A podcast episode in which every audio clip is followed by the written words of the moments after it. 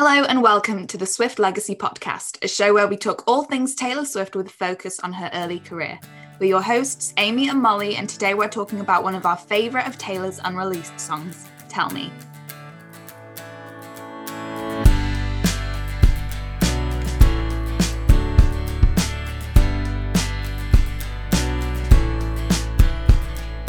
We are very excited today to be talking to you about one of our favourite unreleased Taylor songs, and in my opinion, one of the more underrated unreleased songs. Tell me. So, Tell Me was one of the many co writes between Taylor and Liz Rose, the famed Nashville songwriter who Taylor has collaborated with throughout her career. Now, we speculate that Tell Me was probably written around 2005 because that's just kind of where it fits lyrically and from the storyline perspective and the way that it's written. Would you agree, Molly? Definitely, yeah. I think it's interesting how when you listen to Taylor's unreleased songs, you can almost place them on a timeline with um, some of her released stuff just by the topic she's writing about and the style of lyricism, like how uh, I don't want to say advanced, but how mature, mature her lyrics are. Um, and you know, we do get it wrong. Like we all thought "You All Over Me" was written much later than it actually was, and that's kind of I've gone on a tangent here, but I was going to say that's kind of hinted at by the fact that when she was talking about "You All Over Me," she was talking about how much she was focusing on getting the metaphors right and um, the lyrics of that one. And so it was a lot more mature songwriting wise than her older songs. Anyway, back to Tell Me. If you haven't heard Tell Me, first of all, I encourage you to go out, Google it, do all the things that we've said before. When you're looking for unreleased songs, just Google different things. You will find them. They are out there. It's just a case of actively looking and constantly searching for them. But if you haven't heard the song, essentially, the story is that the person singing has been dating someone and then all of a sudden he changes his mind about being together and she's just kind of blindsided and it's a case of like okay, can you like tell me what happened? What did I do wrong? Exactly. When I look at that song, if I'm trying to put it into Taylor's life, I would say it potentially could be about the same guy as Picture to Burn. What do you think? I think that's definitely a possibility. The fact that maybe she was more all in than he was and he backed off suddenly.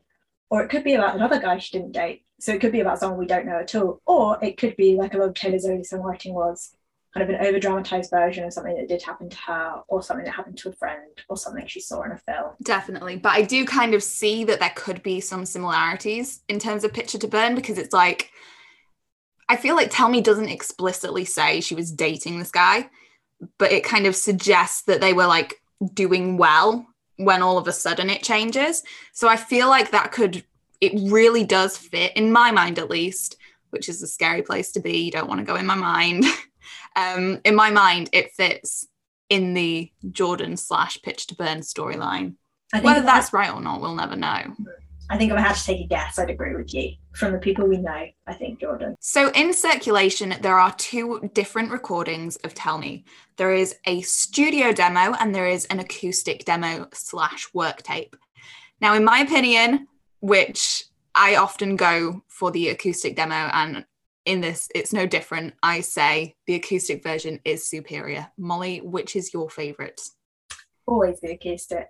I can't really think of any um, song of Taylor's where the acoustic version isn't my favorite. It just feels rawer and um, more authentic. Real. When you hear Taylor singing like these songs acoustically, probably like right at the end of a writing session, just after she's finished pouring her emotions into it. The only like word that can describe it is authentic. And then when they are re-recorded, I don't know, it's different, it's difficult to describe, but the authenticity is taken away a little bit. Well, I'm sure when she's re-recording them and making demos and then recording the final piece, she's thinking about the production and the way she's singing it. And at that point, she's sung it a million times not really thinking about the lyrics. Um, whereas in the acoustic versions, you're right, they tend to be things recorded at the end of kind of like a work session when she's just written it. I think with Taylor as well, because she does write all of her own songs and because they are very personal to her, like that's what makes the acoustic version so special. With other artists, I wouldn't say the acoustic versions are superior, but with her, just because they're all her own lyrics, definitely. Yeah, that makes a lot of sense. And I definitely agree. So, when I went through in preparation for this episode, I listened to the studio version and the acoustic version. And I made a couple of notes because that's what I do. I make notes. I'm a very sad person. So, on the studio version, I wanted to talk about how the bridge is an awful lot more. I mean, I feel like we kind of just talked about this, but the bridge is so produced. And I feel like for that bridge, especially in that song, a stripped back bridge rather than a more produced bridge would have just worked so much better. Mm. So, just for everyone who hasn't heard the song, the bridge goes, If I had a reason or a simple goodbye, maybe even a lie. So, it's, it's only a two line bridge. It's very short, but I agree with Amy. That just all the production stripped back would have sounded really good, I think. And I feel like if it is on a vault, I would very much hope that it is we'll get more into the vault stuff later but i hope that if it is re-recorded it's very much country stripped back more stripped back than the original studio demo because that's just a bit overproduced it would be interesting to know who produced that because it doesn't sound particularly nathan chapman to me i was going to say is it nathan chapman but um moving on what are the other differences between the okay.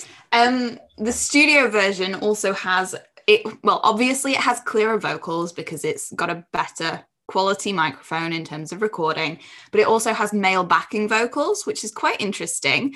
Um, you can kind of, I feel like there are not exactly fearless parallels, but the male backing vocals do give me fearless vibes. In the live versions of Love Story, when like Paul has backing vocals on like I'll Be the Princess, Pretty Poorly Princess.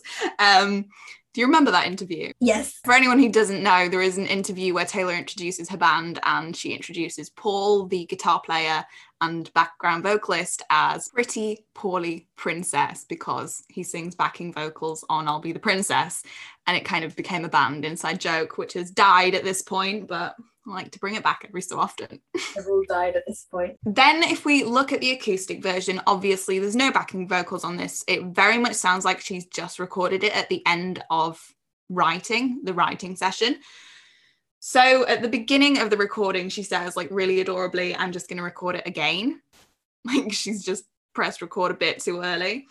Um, so there are some slight melody changes between the studio and acoustic version. I can't pinpoint them exactly, they are quite small, but I would always say the acoustic version is better. I mean, maybe the studio one does flow more. It's interesting to listen to them side by side and listen to where the song eventually went. And then speculate about where it would have gone if, if had she wanted to put it on an album. As well as some slight melody changes. There are some I wouldn't say lyric changes, but she slips up on the lyrics, like she forgets them. So, for example, in the chorus, when she is supposed to be singing, Did you sell me out for a fool?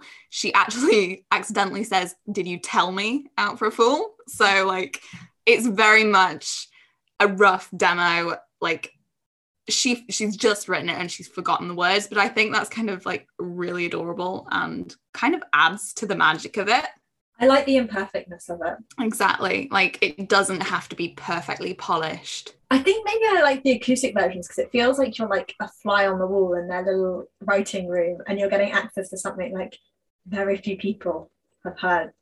Yeah, definitely. Even if even if it was widely in circulation, which it is, but um obviously not every fan has gone hunting the depths of the internet for every unreleased song and every version of every unreleased song. That is true, but I would encourage them to because there is a whole other world out there. And honestly, if you're bored of waiting for new Taylor music, because um, we have been well and truly spoiled over the last year, and now we expect it every three months or something ridiculous. Go looking for unreleased stuff because um, it's like getting a whole new album or a whole new like five albums. There's there's nearly a hundred if you count the different versions. It really is such I'm going to say an underused resource. That sounds ridiculous and very I don't know economic, but just in the fandom I just feel like we don't give it enough recognition because these songs are incredible. They're just as good as songs, in some cases better than songs that ended up on debut and even Fearless to an extent. So in terms of Tell Me, I think it was written for debut. Well, if it was written in 2005, like we think it was, it was most likely written for debut. But I do also see that it could have fit on Fearless at a push. I don't think it would have fit anywhere after Fearless, but I think debut or fearless, it could have fit in that little box. What do you think? Yeah. If it was on a vault, I think I would have put it on Fearless before debut. So would I. It's the sound of Fearless better than it, and I can't see it being on getting into something that we'll talk about a bit later. I can't see it being on the debut vault. I feel like you've just stabbed me through the heart. Yeah. Amy wanted the one thing so badly, and then Taylor renamed it Bye Bye Baby, and now she doesn't like it. So I don't say I don't like it. I just say I will skip it and I will listen to the original, or if I don't skip it, I will scream the original lyric. But you know, maybe it's better that Me doesn't end up on the vault because she could change one word and Amy would go ballistic it's a fair point. I went through a phase a couple of years ago when like I was literally just so obsessed with Tell Me like it was my favorite unreleased song. It's the only one I listened to. I just listened and listened and listened. Me and Amy became friends around the time when she was going through this phase, I think. That's true. Oh my god. Moving on from the album that it should have been on to the potential of it being on a vault when it's re-recorded. Obviously, Fearless has already come out, so it's not going to be on the Fearless Vault. Although, like Molly said, I do think it would have fit best on the Fearless Vault. There is still a little a little baby chance that it will get onto the debut vault, and I'm clinging onto that chance for dear life. We do have to consider that the title is very similar to Tell Me Why. And if we are believing that she changed the lyrics to the one thing to Bye Bye Baby because the one thing was so similar to the one, tell me and tell me why are way too similar and would probably have to change. But I feel that if she were to change the tell me lyric, it would make it a completely different song. Like it literally, the whole theme would just be out of the window. Well, the the entire premise of the song is tell me what I did wrong, tell me why you've suddenly backed away and what happened. I don't know how she could change the lyric and have that stay the theme of the song and the the direction of the song. And i think she'd have to drastically change the lyric. What it would, would almost have to be rewritten entirely. And then it's just not tell me anymore and at which point she might as well just put another song on there. Yeah so unless she keeps the original title i'm going to be honest and say i don't want it on the vault because we do have we have two versions. They're good quality versions and I would rather not go through another bye bye baby gate. It's what I'm calling it from now. No, I'm with you on that. I think there is a very, very slim chance it will end up on debut vault. I think just knowing the amount of songs she wrote around that time, there are so many that fit. As much as I love Tell Me, I don't think it fits debut. Unfortunately, that's all we've got time for today. Thank you for listening. Don't forget to follow us on Instagram, subscribe to our mailing list, and we will see you all again next week with another episode of the Swift Legacy podcast.